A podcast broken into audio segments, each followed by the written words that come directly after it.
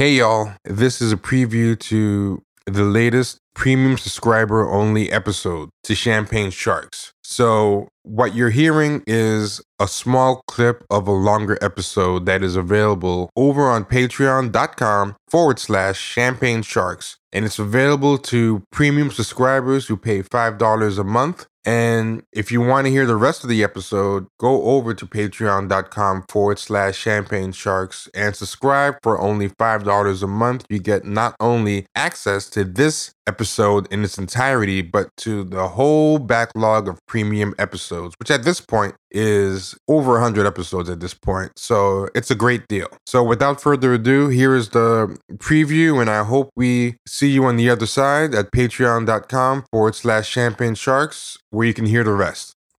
Uh, the one who goes by Professor Crunk, that, that's who it is. Her name is uh, Brittany Mhm. Cooper.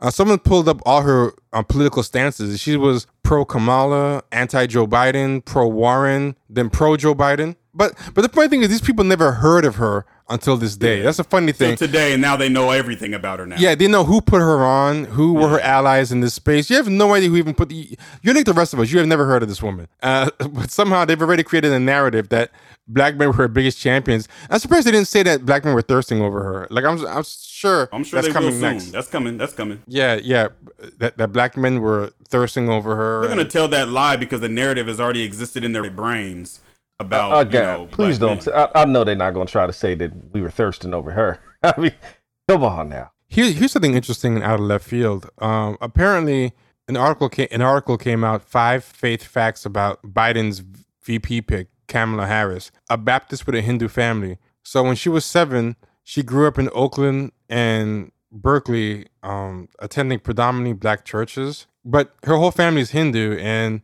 her mother had her in Hindu. Te- like, like they're trying to say that she was, uh, she grew up in Hindu in Hindu temples, but and so she, that she grew up in black churches, but her mother had her in Hindu temples and stuff. Like, and people are asking, how could she have grown up both in Hindu temples and uh, Black Baptist churches if her mother is raising her? And then she moved to Montreal really young. She was in Montreal all the way through high school.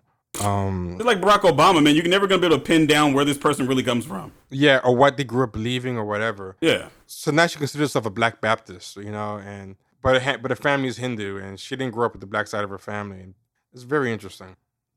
I I think she grew up ra- Hindu. racially, racially and background mysteriously ambiguous black person.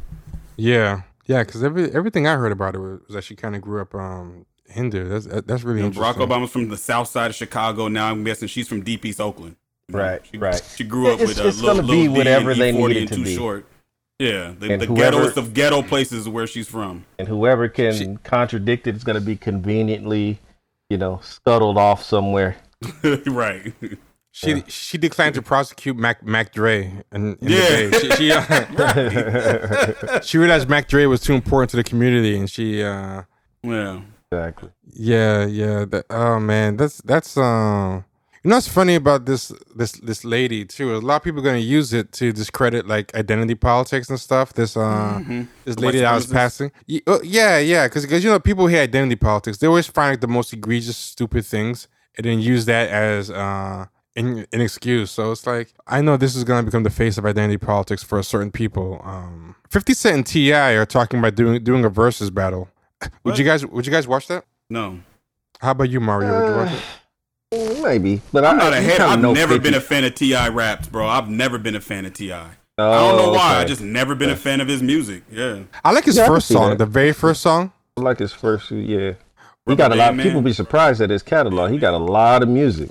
Yeah, he does. He got a yeah. lot of music. But if they Um, would have said Ti 50's versus Young Jeezy, you know, yeah, his catalog is whack. 24s 24s is the ti song i like that i think that was his first song you know that song right that's the way my partners roll Uh-uh, I don't remember that. oh you know that song it's it's um I remember Rubber Band Man. Yeah, Yeah. 50, 50 has bigger hits. 50's first album with Dre was great. And then after that, he just started chasing. He started chasing trends. We started having songs with Thick and Justin Timberlake. And he was trying to force beefs too. Like, like he was trying to force beefs for no reason. And those albums, because I bought a lot of 50 Cent albums and I just give up after a while. I was like, that's it's just not don't working. care about rapping no more. You can tell he didn't care about rapping.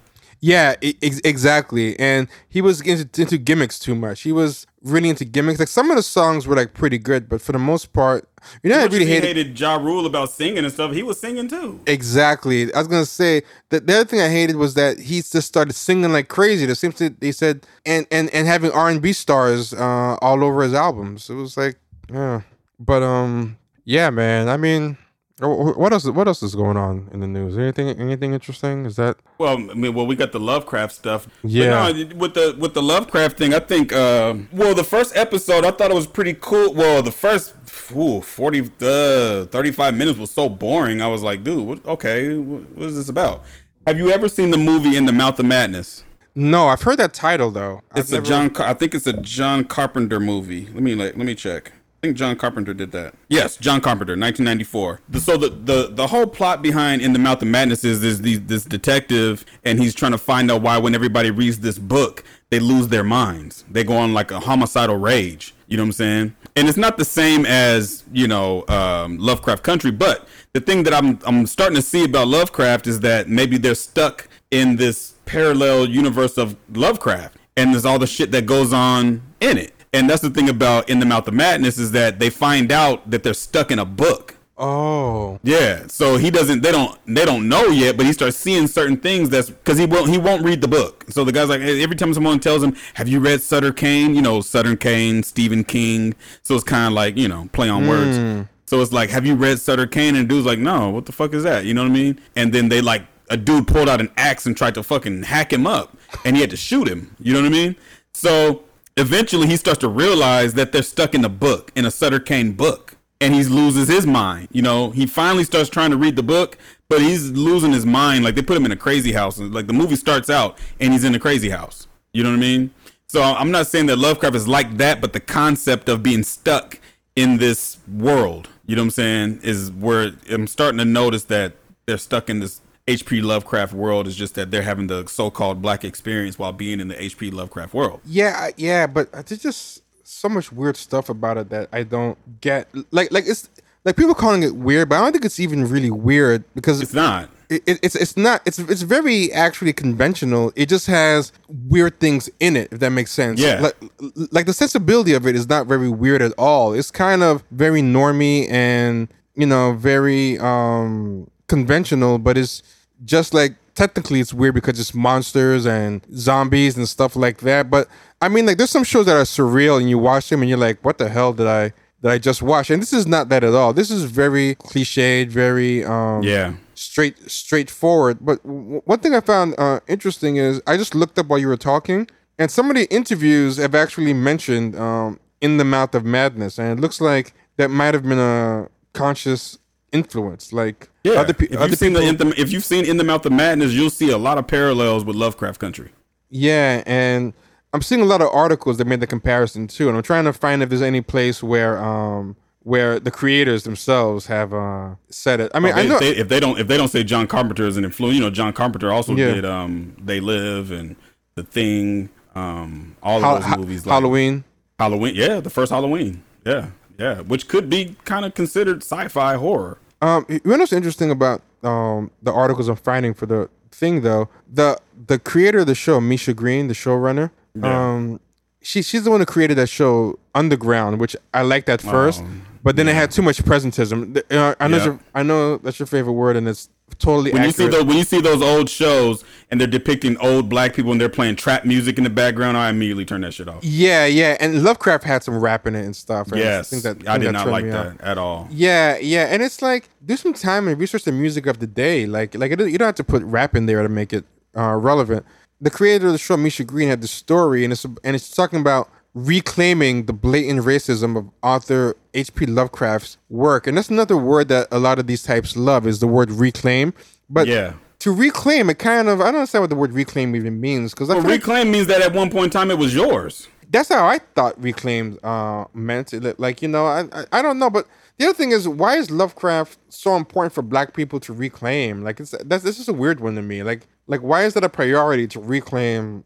I mean, when when Jordan Peele did Get Out, that could be considered sci-fi. Yeah. He wasn't reclaiming anything. He was creating his own story. I don't know if there's ever been a movie that's like that. I've never seen a movie like that. You know what I'm saying? But when I watch Lovecraft Country, I can name a dozen movies that are like that. They Live is like that. You know what I mean? So he's not, re- you know, Jordan Peele's not reclaiming anything. Even his uh, Twilight Zone series, he's not reclaiming anything. He's using Twilight Zone to create his own stories. See, I They're think not that's creating tough. I their think own that's, story. I, I think that's tough because to me, he shouldn't even call it the Twilight Zone. So I think right. He didn't have me, to. For me, just calling it Twilight Zone already makes it kind of. um I mean, I, I like him, but I, I wish he named it something something something else. Right. Um, there is some stuff in in um Get Out that references other stuff, uh, like Stepford Wives and things like Yeah. that. But he still brings his own originality into it enough that you know I think it's nuanced. It's like you got to catch it. To whereas with Lovecraft, it's like you really don't have to catch it. Like you can see. yeah it yeah right it, it's just Easter eggs. It's just right in your face. It's yeah.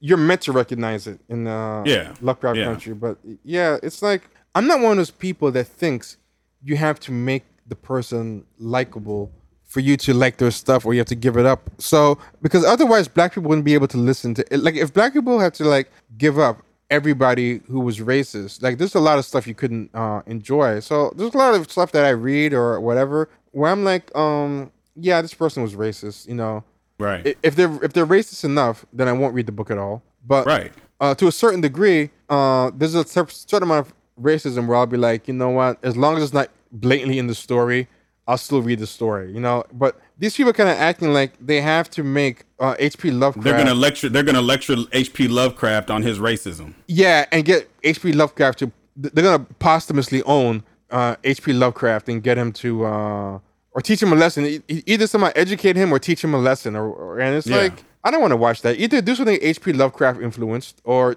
don't. But I don't want you to be reclaiming H.P. Lovecraft. Like like that wasn't ours to begin with. That's not for us. Right. We have Right. nothing. To, do- we have nothing to do with that. That's not. And and the thing that I feel, I feel like there has to be um a lot of forgotten black sci-fi people, even during was, that time. man, you just took the words out of my fucking brain. I was just about to say, of all the black horror that we've created as black people, why haven't you reclaimed that? yeah, yeah. Like, and, and- but Why because, haven't we updated Blackula? because because white people don't know about certain things. But not even Blackula. I bet you there's a lot of. I bet you there's a lot of uh, forgotten sci-fi stuff that never blew up, but had Yeah. a niche following. Like you can expose people to like black sci-fi and black horror authors that nobody. Uh, like when we talked to Ishmael Reed and he was on the show and he was naming all these underappreciated black authors. I was like, damn, there's a lot of black authors I never I never heard of. You know. Yeah. And he's like a wealth of information where he's he'd be like, if you're like this person, well, he's a black person, you probably like uh, even better, you know. And he was dropping all this stuff, and I'm like, I bet. And not just Octavia Butler, because Octavia Butler is their Yeah. go-to black sci-fi Oh, yeah. person because she's the um, most easy, obvious example. And uh, She looks like them too. Most of the time, she has the Nell Carter thing going. Yeah, exactly. Uh, they like her. They like her aesthetic. They like what's going go, going on with her. Yeah, but I mean, we're going to have um, some guests on to talk about the show more in depth. So uh, I don't want to go too deep into it because my thing is I don't know much about Lovecraft. So I thought we should have some guests on who are well versed into Lovecraft to talk about just because some people who are even, even into Lovecraft are telling me the show doesn't have that much actual Lovecraft in it. It's just Right. it's just basically sci-fi and pulp in general. Like it, it's a mix of stuff. Like it's it's um It's a mixtape. yeah, and the woman who um did the show even admitted she's never read or is not acquainted at all with Lovecraft. She What the fuck? yeah, she's sure running a show called Lovecraft Country and she doesn't know much about about Lovecraft. Um, That's like me creating a shoe and naming it number 23s and saying, oh, it's nothing like Jordan's. the fuck? Yeah, yeah. It's like it's based on a book, and the guy who wrote the book read Lovecraft. So I guess she figures, hey, um, all I need to know is what the book's about, and that's good. Like, like she, I guess she feels that she has two degrees of separation for Lovecraft. But even if you're adopting a book based on Lovecraft, you should directly have some idea what Lovecraft himself Yeah, is man. about, That's kind of know? whack. Yeah, I think that's I think that's really I think that's really whack. But um I mean the thing that really blew my mind about the show was how it can have like zombies, uh man eating monsters, ghosts and all this stuff and still manage to be boring. Like Yeah. there was the craziest stuff, supernatural stuff It's happening like on copy and paste. It's like they'll copy. Okay, time for the monsters now. Okay, racism. They made it- Okay, throw in the Al Green.